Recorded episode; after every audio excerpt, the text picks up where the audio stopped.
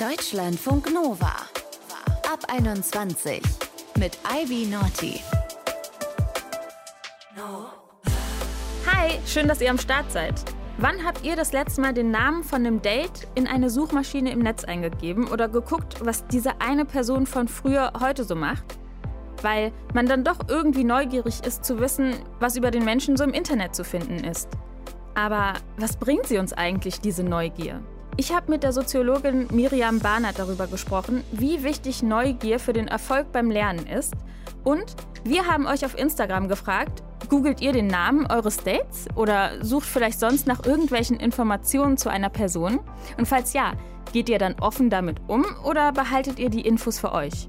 Stella aus unserer Community hat darauf geantwortet. Sie sagt von sich, irgendwann eröffne ich eine Online-Detektei. Was genau dahinter steckt, hat sie uns erzählt. Hi Stella. Hi. Stella, was meinst du damit, eine Online-Detektei? Bist du Detektivin?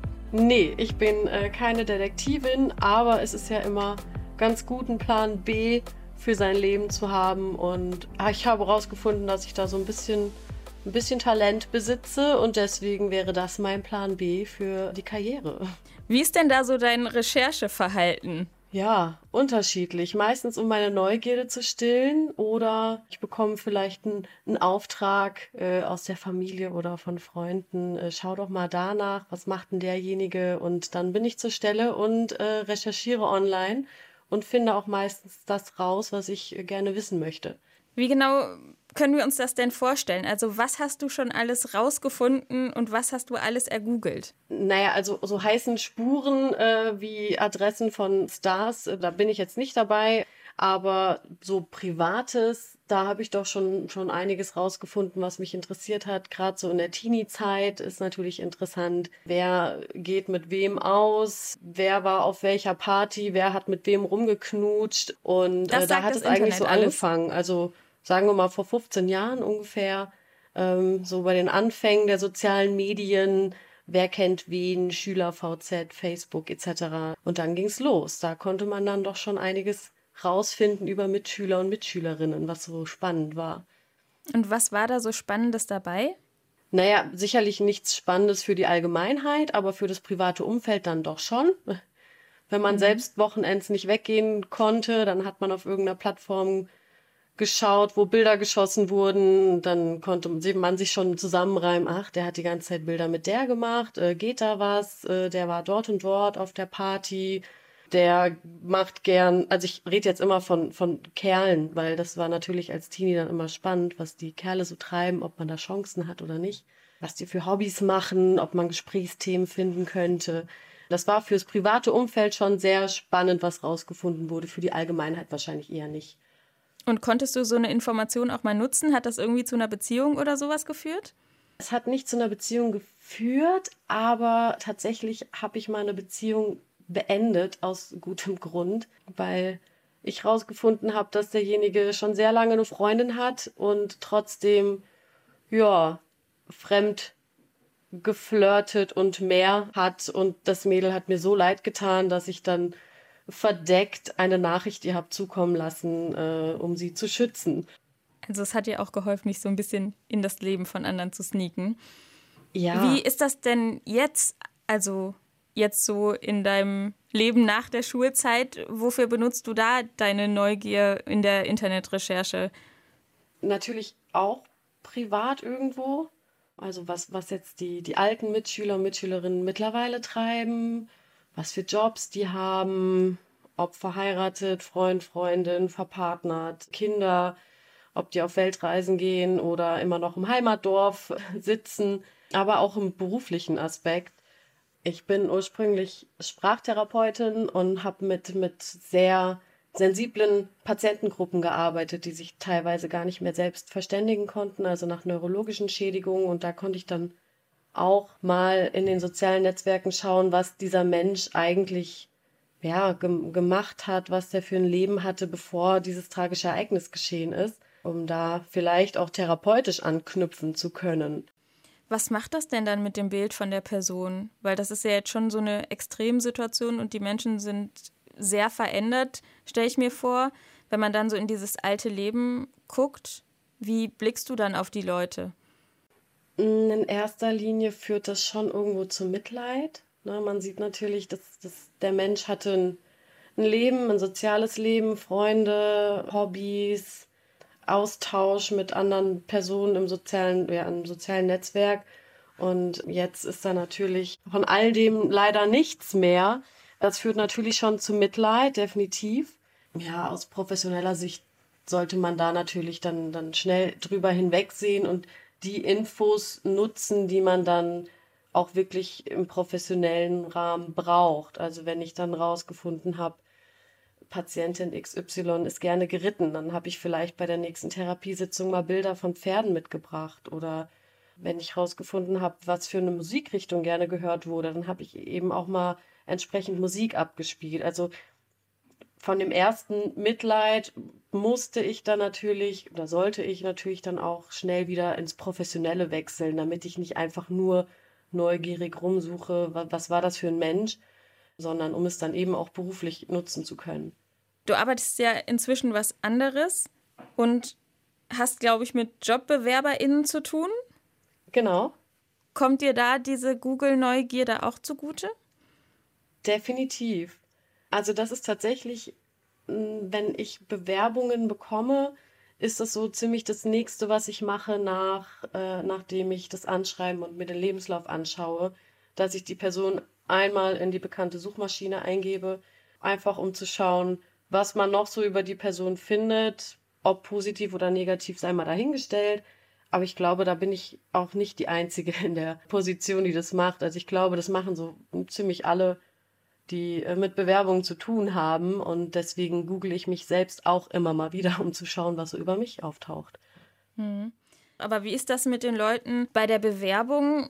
Geht das da weit auseinander, das Bild, was du durch das in der Suchmaschine eingeben bekommen hast und das, was die Leute dir verkaufen wollen als potenzielle Mitarbeitende? Hm, nee, in der Regel nicht. Klar können auch mal Lebensläufe richtig geschönt sein, aber das findet man jetzt auch nicht unbedingt raus. Dann man hat vielleicht dann ein, ein, Thema Hobby, ja, wenn man sieht, derjenige hat ein spezielles Hobby angegeben und dann findet man auch wirklich was darüber und sieht dann auch, Mensch, die Person ist ja auch richtig gut in dem, was sie macht. Ähm, dann ist das natürlich auch ein schöner Punkt, um vielleicht irgendwann darauf zu kommen im Gespräch dann. Weiß denn dein Umfeld von deiner Neugierde oder behältst du es eher für dich, weil es vielleicht eigentlich auch ein bisschen komisch ist, dass man jeden im Internet recherchiert, den man trifft? Mein engstes Umfeld weiß es schon. Gerade so das Umfeld, was ich noch so aus meiner Teenie-Zeit habe, äh, da war das halt klar irgendwie. Mein Mann weiß es auch, der macht sich auch so ein bisschen darüber lustig. Äh, so das erweiterte Umfeld glaube ich nicht. Und es ist auch ganz gut so, weil ich glaube, manche könnten das schon ein wenig creepy finden, wenn die wüssten, dass ich vielleicht auch schon mal ihren Namen gegoogelt habe und vielleicht mehr über die Person weiß, als die denken, dass man weiß.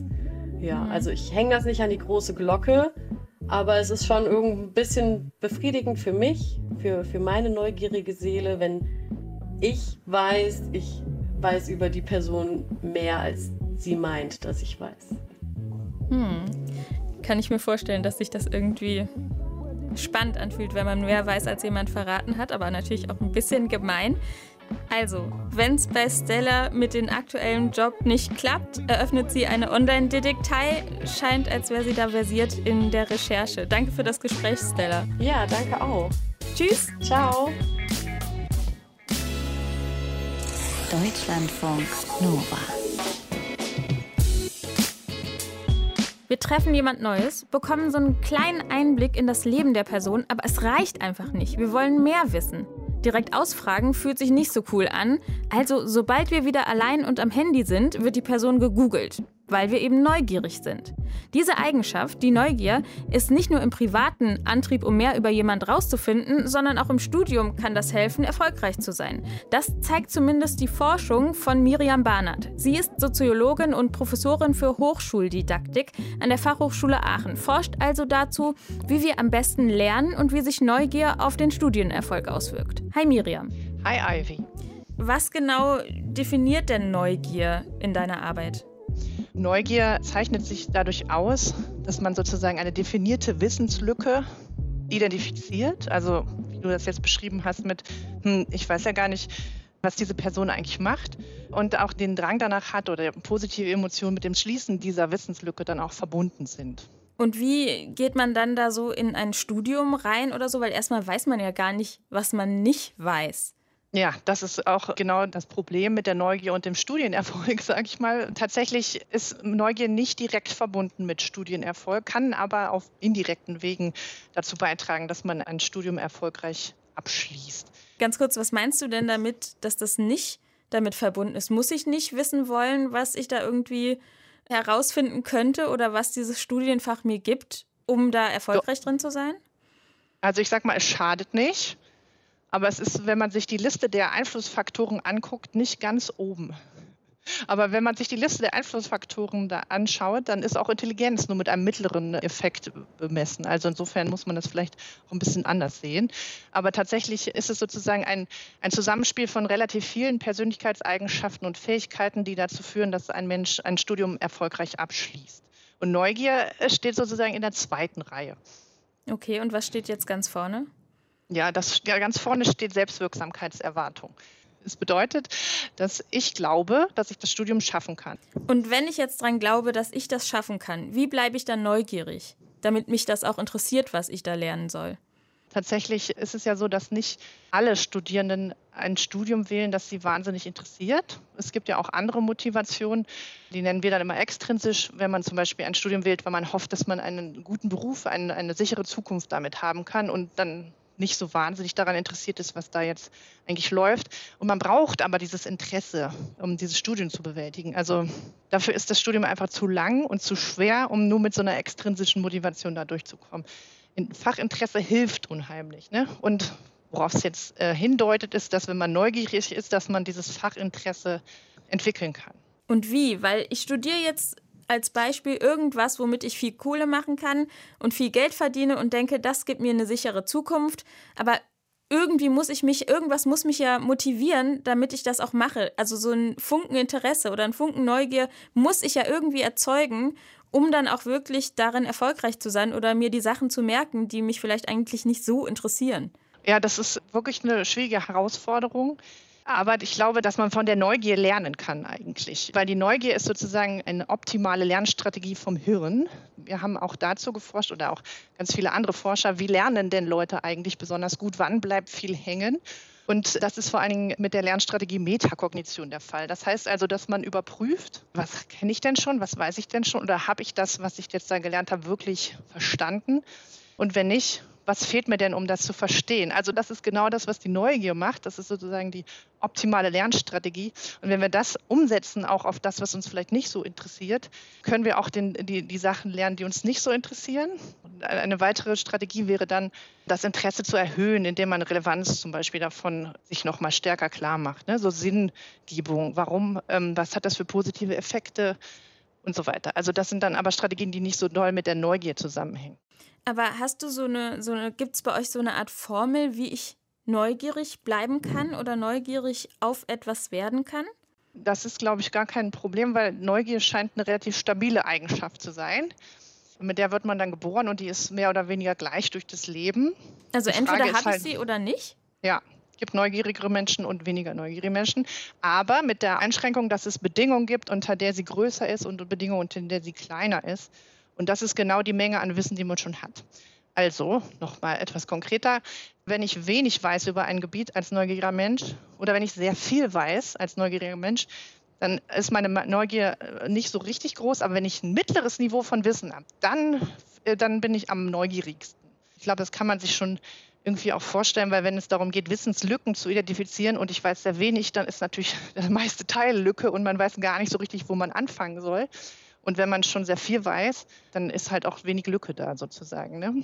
Das heißt, manchmal ist Halbwissen auch ganz gut, weil man dann vielleicht mehr wissen will, weil man schon so einen kleinen Funken Idee hat, was es sein könnte, was man noch nicht weiß. Ja, das ist wirklich eine gute Idee. Und man könnte selber versuchen, sich das Studium als Forschungsprojekt vorzustellen, sage ich mal. Ne? Die Grundidee wäre alles zu versuchen, was links und rechts auch mit dem eigenen äh, Fachgebiet zu tun hat, zu rezipieren, was einen vielleicht ansatzweise interessiert und dann von da an sich vorzuarbeiten. Weil Halbwissen gepaart mit Neugier, ne? nicht mit Zufriedenheit. Wenn man zufrieden ist mit Halbwissen, würde ich die Strategie nicht empfehlen. Aber wenn man neugierig ist, dann kann man genau da dann ansetzen, aha, okay, da scheint ja eine Lücke zu sein, wie funktioniert eigentlich das?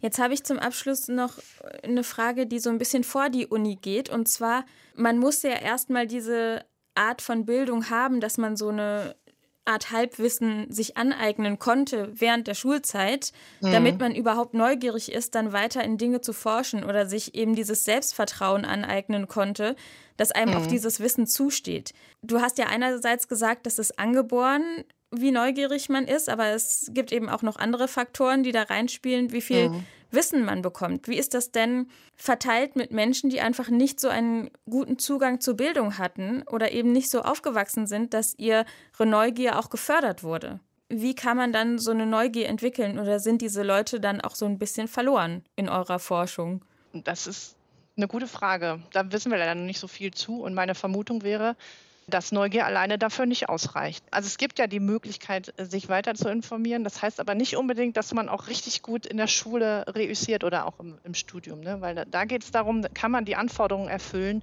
die die Institution von einem möchte. Und das ist nicht immer neugierig sein, sondern das ist es erstmal auch Wissen wiedergeben zu können und Fähigkeiten zu erwerben. Also ich muss dir leider sagen, die sind, wenn sie nur neugierig sind und nicht zum Beispiel Selbstwirksamkeitserwartungen positiv haben, sind sie ein Stück weit verloren. Es sei denn, wir finden als Gesellschaft eine Möglichkeit, sie auch besser zu erreichen und zu unterstützen. Also es ist auch unsere gesellschaftliche Aufgabe, die Neugier von jungen Menschen zu fördern, damit sie dann auf dieser Neugier in der Uni ihren Studienerfolg aufbauen können. Auf jeden Fall. Sagt Miriam Barnert, sie ist Professorin für Hochschuldidaktik und beschäftigt sich mit unserer Neugier und dem darauf basierenden Studienerfolg. Vielen Dank fürs Gespräch, Miriam. Sehr gerne, Ivy. Danke, tschüss. Tschüss. Deutschlandfunk Nova. Neugier kann ziemlich hilfreich sein und ein guter Antrieb. Ich würde sagen, bleibt neugierig, aber übertreibt's nicht, ja? Also jedenfalls nicht, wenn es darum geht, Infos über ein Date im Internet zu finden. Wir haben heute über den inneren Antrieb gesprochen und darüber, was uns Neugier wirklich bringt. Mein Name ist Ivy Naughty, wir hören uns. Und bis dahin, macht's gut.